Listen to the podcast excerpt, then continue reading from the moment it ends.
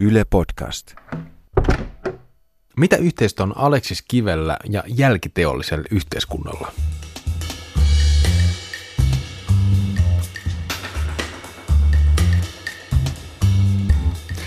Tämä voisi tietysti keksiä montakin tosi nasevaa asiaa, mutta mun mielestä yksi juttu ennen kaikkea, eli, eli työpaikkaryyppääminen. Eli tervetuloa alkoholihuuruselle matkalle aivan sieltä niin kuin palkkatyön, suomalaisen palkkatyön esihistoriasta tänne jälkiteolliseen pätkätyöhön asti.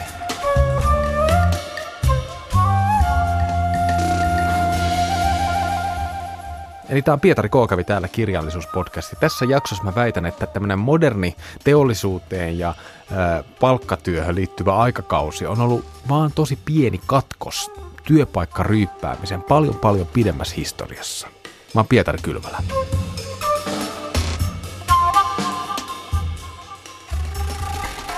Ryyppyreissut on yksi parhaista suomalaisista sosiaalisen käyttäytymisen muodoista, mutta nyt ne on jotenkin kadonneet johonkin. Ne on tämmöistä vähän niin kuin kadonnutta kansanperinnettä. Tämmöistä asiaa ihmetteli tietokirjailija Kari Ojala vihreän langan pakinassa vuonna 2004. Yksi mun kaveri lähetti niin skannauksen tästä pakinasta mulle ehkä jonkinlaisena niin kutsuna ryyppäämään, ry, ryyppyreissulle, koska niin sellaista rehellistä ryyppäämisaikaa ei tunnu jotenkin löytyvän nykyään kovin helposti. Et jotenkin näinä niin kuin jälkimodernin aikakauden kelmeinä päivinä pitää koko ajan olla duunissa ja, ja, ja käydä sitten salilla tai muualla niin kuin kehittämässä itseään myös työn ulkopuolelle. Tämmöinen parin päivän ryyppyretki ja semmoinen totaalinen katkos tässä minuuden rakentamisen ja palkkatyön värittämässä elämän tilkkutäkissä, se, se ei onnistu kovin helposti. Yksi tämän aikakauden niin kuin ongelmista, mun mielestä vitsauksista, on se, että, että henkilökohtaista elämää pitää verrata kansantalouteen. Ja tietysti kansantaloudellisesti ajateltuna mun oma semmoinen vähentynyt dokaaminen, tämä niin kiireen takia vähentynyt dokaaminen on tietysti hyvä asia, mutta kyllä mä väitän, että, että, että tämmöinen niin kunnon ikään kuin vanhan ajan sosiaalinen ryyppääminen, kun se vähentyy, niin, niin siinä on samalla menetetty myös jotain oleellista ihmisten välisistä suhteista. Ja tietysti suomalaisten välisistä suhteista, kun tämä ryyppääminen on ollut niin olennainen osa, alkoholi on ollut niin olennainen osa meidän kulttuuria. Kari Ojala valittelee siinä pakinassa, että, että Suomi ei enää innovoi samalla tavalla niin kuin aiemmin.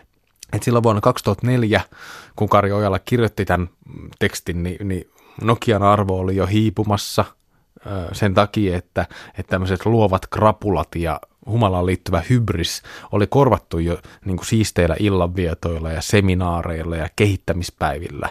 Ja tietysti se johti sitten siihen, että Nokia rapulta romahti ja, ja myytiin ja elää nyt tietysti uutta nousua, mutta vähän eri pohjalta. Eli Kari Ojala liittää tämän ryyppyreissujen vähentämisen yleisempiin, siis työkulttuurin muutoksiin. Eli suomalaisen työn kehitys voidaan sitoa ryyppäämisen historiaan.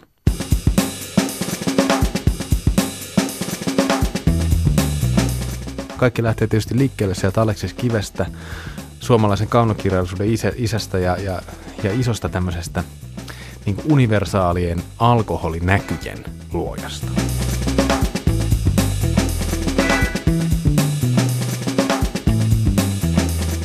Aleksis Kiven näytelmä Olviretki Schloissingenissa vuonna 1866. Se on semmoinen teos, että siinä on niin semmoinen tiheä ikään kuin alkoholihuuru, että, että sitä voidaan pitää jonkinlaisena esikuvana vähän niin kuin kaikelle nimenomaan työpaikka ryyppäämistä käsittelevälle suomalaiselle kirjallisuudelle. Tämä näytelmä kuvaa saksalaista sotaretkeä, joka on kroonisesti pysähdyksissä lähinnä tämmöisen niin kuin sekavan oluen kittaamisen takia sen päähenkilöt on, on sotilaita ja sota on tietysti niiden sotilaiden työ. Ja olut ikään kuin edustaa olviretkessä vapaa-aikaa kaiken sen raadannan keskellä, sen sotimisen keskellä. Mutta tosi mielenkiintoisesti tämän niin kuin työpaikkaryyppäämisen näkökulmasta ne sotilaat on, on kännissä myös työajalla. Näin vapaa-aika ja työaika ikään kuin sekoittuu luovasti toisiinsa. Hauskasti sille työpaikkaryyppäämiselle siinä armeijassa on, on omat säännöstönsä, siis tämmöiset niin kuin, niin kuin työaikasäännöt. Eli sotilas saa periaatteessa vartiovuorolla juoda kaksi tuoppia niin kuin hyvällä omalla tunnolla. Mutta sitten sit kolmannesta pitää raportoida kersantille ja neljännestä jo kapteenille. Ja tämä ei tietenkään niin kuin estä ryypiskelyä. Kaikki on, on koko ajan aikamoisessa niin kuin Twitterissa, mutta oluen kulutus ja, ja tämmöinen kapokassa istuskelu on vaan siis kirjoitettu ikään kuin sisään niiden sotilaiden työnkuvaan. No, tämä on niin se lähtökohta, mutta kun hypätään 50 vuotta eteenpäin tästä Aleksis Kiven näytelmästä, niin Frans Emil Sillanpään romaani Hurskas kurjuus vuodelta 1919 on, antaa hyvän kuvan siitä, että minkälaista ryyppäämistä Suomessa harrastettiin silloin, kun äh, laajamittainen palkkatyö oli itse asiassa vasta kehittymässä.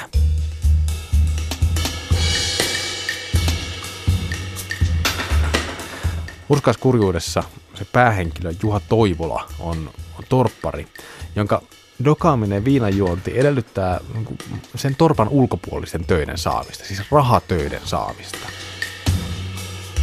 Juha elää tosi semmoista niukkaa elämää ja sen torppa ja torppaa ympäröivät aika kituliaat viljelykset pitää sen perheen ihan hädintuskin hengissä. Ja jos se Juha haluaa ryypätä, niin sen on pakko saada ylimääräistä rahaa muualta. Se alkaa kärrätä paperia kaupunkiin se kärrää sitä paperia aika paljon, minkä nyt talon päivätöltä ja oma torppansa viljely tehtiin. Ja aina kun se Juha tulee takas, niin sen rahdin kuljettamisesta saadut rahat ja sitten se kaupungista ostettu viinapullo alkaa kuumotella taskussa paha, pahasti. Ja Juha ratkee ryyppäämään siinä kotimatkalla. Ja sitten kännissä käy jakelemassa kylän miehille osuutensa niistä kaupunkituliaisesta ja dokaaminen jatkuu sitten. Eli se Juha harrastaa vähän tämmöistä niin kuin viinarallia maaseudun ja, ja kaupungin välillä. Siinä se Juhan omatoimisessa yrittämisessä ryppääminen, vapaa-aika ja kaupankäynti sekoittuu toisinsa todella luovalla tavalla. Näin tähän niin yksinkertaiseen ryppyreissuun, siihen sekoittuu sitten tätä työtä ja siihen on koodattu myös suomalaisen työelämän modernisaatio ja tämmöinen itsensä työllistämisen siemen. Eli torpparista, köyhästä torpparista on vähitellen tulossa – yrittäjä, joka voi sitten päättää, että milloin se dokaa ja milloin se tekee töitä. Milloin se on selvinpäin, milloin se on kännissä. Suomalaisen yhteiskunnan modernisaatio lähti tosi kitkaisesti liikkeelle ja hurskas kurjuus kertoo osaltaan tästä. Torpparit ja niiden ryyppytavat ja vähitellen historiaa. Siis Juha Toivolahan kuolee siinä hurskaassa kurjuudessa sisällissodan ö, seurauksena. Ja sitten vähitellen ihan toisenlainen juopottelu alkaa näkyä myös kaunokirjallisuudessa – Hannu Salaman juhannustanssit vuodelta 1964 on yksi tämmöisiä klassisia juopottelukuvauksia suomalaisessa kirjallisuudessa, mutta se keskittyykin nyt enää niin semmoiseen vapaa-ajan juopotteluun. Eli, eli se ei niin kuin liity siihen työn tekoon varsinaisesti. Mutta samalla tässä voi niin kuin todeta se, että, että, että sitten kun tämä palkkatyöyhteiskunta muodostuu, niin työajan ulkopuolelle jäävä aika varataan alkoholille ja muille harrastuksille. Eli juhannuksesta ja joulusta tulee keskeisiä ryyppäämisen tilanteita. Työnantajalle tämä tietysti sopii hyvin. Tämä niin liittyy osittain tämmöiseen niin uudenlaiseen työmoraaliin myös. Eli ryyppääminen ei ole mikään hyvä tapa pitää esimerkiksi työkyky yllä. Mutta vapaa-aika tässä modernissa yhteiskunnassa on tietysti se on vapaata aikaa, silloin voi tehdä mitä, mitä haluaa. Jos alkoholi taas sitten livahtaa niin työaikaan sisään, niin siitä seuraa helposti potkut. Esimerkiksi Eppu Normaalin kappaleessa Esko veti ison geen. Ne kuvataan hyvin, niin kuin minkälaiseen työelämään katkokseen työpaikkajuopottelu voi sitten todella johtaa. Kannattaa kuunnella se biisi, vaikka se löytyy ihan YouTubestakin. Mutta ihan yksinkertaisesti siinä kerrotaan, että, tämä Esko, päähenkilö, tuo ison geen, eli Gambina-pullon töihin. Ja Pomo tietysti näkee sen ja Esko saa potkut. Se on lyhyt punk-biisi. Eli alkoholin nauttiminen ei voi palkkatyöyhteiskunnassa enää tapahtua työajalla. Se on, se on yksinkertaisesti kiellettyä ja eh, maailmasta on sillä tavalla tullut niin paljon selkeämpi paikka kuin vaikka, jos vertaa niihin Aleksis Kiven sotilaihin tai Toivola Juhaan, joka dokaa työajalla. Mutta tietysti pitää muistaa, että tämä pätee ennen kaikkea duunareihin. Omistajat ja johtajat, ne on semmosia, niillä on vähän eri säännöt tässäkin suhteessa.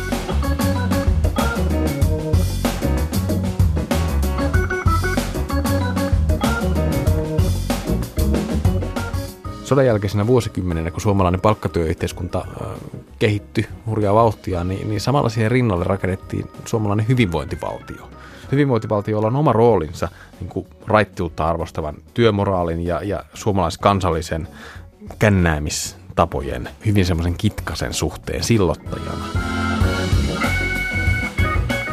Veikko Huovinen kirjoittaa yhdessä novellissa nimeltään Kahden juopon joulu hyvinvointiyhteiskunnan ja juoppouden pika-analyysin. Tässä Huovisen novellissa kaksi juoppoa, Aatu ja Iivari, vetäytyy viettämään eläkepäiviä metsämökkeihin kiljuämpäreiden ääreen. Ja vaikka ne on rapajuoppoja, ne voi luottaa silti siihen, että kerättyjen verojen ansiosta niilläkin on varaa, ainakin niihin kiljuämpäreihin ja ehkä jouluna myös konjekkipulloon. Tämän lisäksi myös Juopolla on Huovisen novellissa oman arvotuntonsa, se niin semmoinen tietty ylpeys ja itsellisyys. Niin kuin ylpeys siitä, että ainakaan ei ole joutunut huoltolaitoksen hoidokiksi. Et, et, Huovisen huumori on hauskalla tavalla vinoa, ja myös tässä kahden juopon joulunovellissa samaaikaisesti ikään kuin kritisoidaan hyvinvointiyhteiskuntaa siitä, tämä, tämä perinteinen vanha virsi, että, että, että hyvinvointiyhteiskunta sorsii rikkaita ja yrittäjiä tai vainoo jopa niitä. Mutta samalla hyvinvointiyhteiskunta kuitenkin mahdollistaa tämän yhteiskunnan pohjalla elävien tämmöisten niin rapajuoppojen alkoholismi hoivaamalla ja tukemalla niitä. Eli Huovisen kertoja suhtautuu aika ironisesti, mutta, mutta samalla tosi kriittisesti näihin kahteen juoppoon, joiden syrjäytyneestä alkoholismista on tullut itse asiassa työn korvike. Eli tämä novelli on, on aika semmoinen, miten sanoisi, niin hirtehinen kuva eriarvoisesta Suomesta, jossa hyväosaiset kykenee osallistumaan sen hyvinvointiyhteiskunnan ylläpitämiseen tekemällä töitä selvinpäin ja maksamalla veroja. Mutta samalla ne on niin osallisia siitä yhteiskunnasta. Mutta näille syrjäytyneille Aatulle ja Iivarille elämä on ikään kuin tyhjentynyt työstä – ja samalla niistä on tullut täydellisen osattomia siitä ympäröistä yhteiskunnasta. Ainoa asia, mikä tuo sitä mielekkyyttä, on sitten niin kuin työttömyyskorvauksella maksettu konjakkipullo siellä jouluyön pimeydessä. Eli kysymys kuuluu taas, että mihin, mihin me ollaan nyt tultu, kun tämä Veikko Huovisen kuvaama ja osittain kritisoima hyvinvointiyhteiskuntakin vetelee viimeisiään. Nyt mä väittäisin, että, että, että me ollaan palattu tai ainakin palaamassa sinne lähtöasetelmaan, eli Aleksis Kiven olviretkeen. Perinteisen palkkatyöyhteiskunnan jälkeistä nykyyhteiskuntaa leimaa yhä kasvava, siis itsensä työllistäjien joukko enää ei olla töissä 9-5, vaan niin mukana kannettava elektroniikka pitää huolen siitä, että töissä voidaan olla vaikka kesken lyötä omassa sängyssä, jos halutaan, tai vaikka ei haluttaiskaan. Ja tämä pätee sekä niin kuin ikään kuin kaupunkilaisiin näihin äh, itsensä työllistäjiin, niin kuin, tämmöisiin äh, kannettavan tietokoneen kanssa kahviloissa istuviin tyyppeihin, että esimerkiksi maanviljelijöihin. Verkostoituvien kaupunkilaisten elämässä myös baarissa istuminen, siis tämä niin kuin baariryyppääminen, sekin voi käydä työstä tavalla tai toisella. Että niin rinkki tai pari baarissa voi tietysti lisätä myös innovointiherkkyyttä. Ja tätähän Kari Ojalakin toivo siinä pakinassa, mitä alussa mainittiin tässä ryyppyretkien puolustuspuheessa. Tämä on hyvin tuttu tilanne monille, että tämmöinen niin viaton kutsu baariin ikään kuin yksille voi pitää sisällään sivujuonteen myös työnteosta, ja se on ihan hirveetä tiedätte ehkä tämän, niin kuin, tämän lainen, että, että tuu tänne vähän ideoimaan, että mulla olisi yksi juttu, että, että mä tarjoan, ja sitten huomaa yhtäkkiä, että, että istuukin jossain räkälän nurkassa tekemässä duunia illalla, vaikka pitikin olla vapaalla. Mikko Rimmisen pussikaljaromaanissa, siinä ei varsinaisesti tehdä duunia, ainakaan ensinäkemältä, mutta, mutta samalla kaikki on duunia. Siinä romaanissa Helsingin kalliokaduilla kulkevat kaverukset, niiden arki täyttyy ikään kuin semmoisesta pelkästä hengailusta tai pelkästä elämästä. Tai sitten tietysti vaihtoehtoisesti ei oikein mistään. Se riippuu vähän näkökulmasta, koska ne on tosi jouten sille auki omalla tavallaan. Mutta myös nämä niin kuin kaljakassi kädessä tehtävät siirtymät paikasta toiseen, mitä siinä romaanissa on paljon, niin ne voi ottaa myös semmoisena symbolina ikään kuin postmodernista työelämästä tai vertauskuvana. Siinä romaanin alkupuolella on siinä hauska kohtaus, jossa kuvataan kalliolaista, Helsingin kalliolaista kaljakuppilan terassia. On siis päivä, virka-aika ja, ja terassi on jo siis täynnä jengiä. Aurinko paistaa ja, ja on vähän vaikea nähdä, mutta siellä ihan taimaisessa pöydässä on kaksi tyyppiä, Henninen ja Lihi nimeltään, ja ne istuu tuijottamassa lumoutuneesti omia oluttuoppejaan.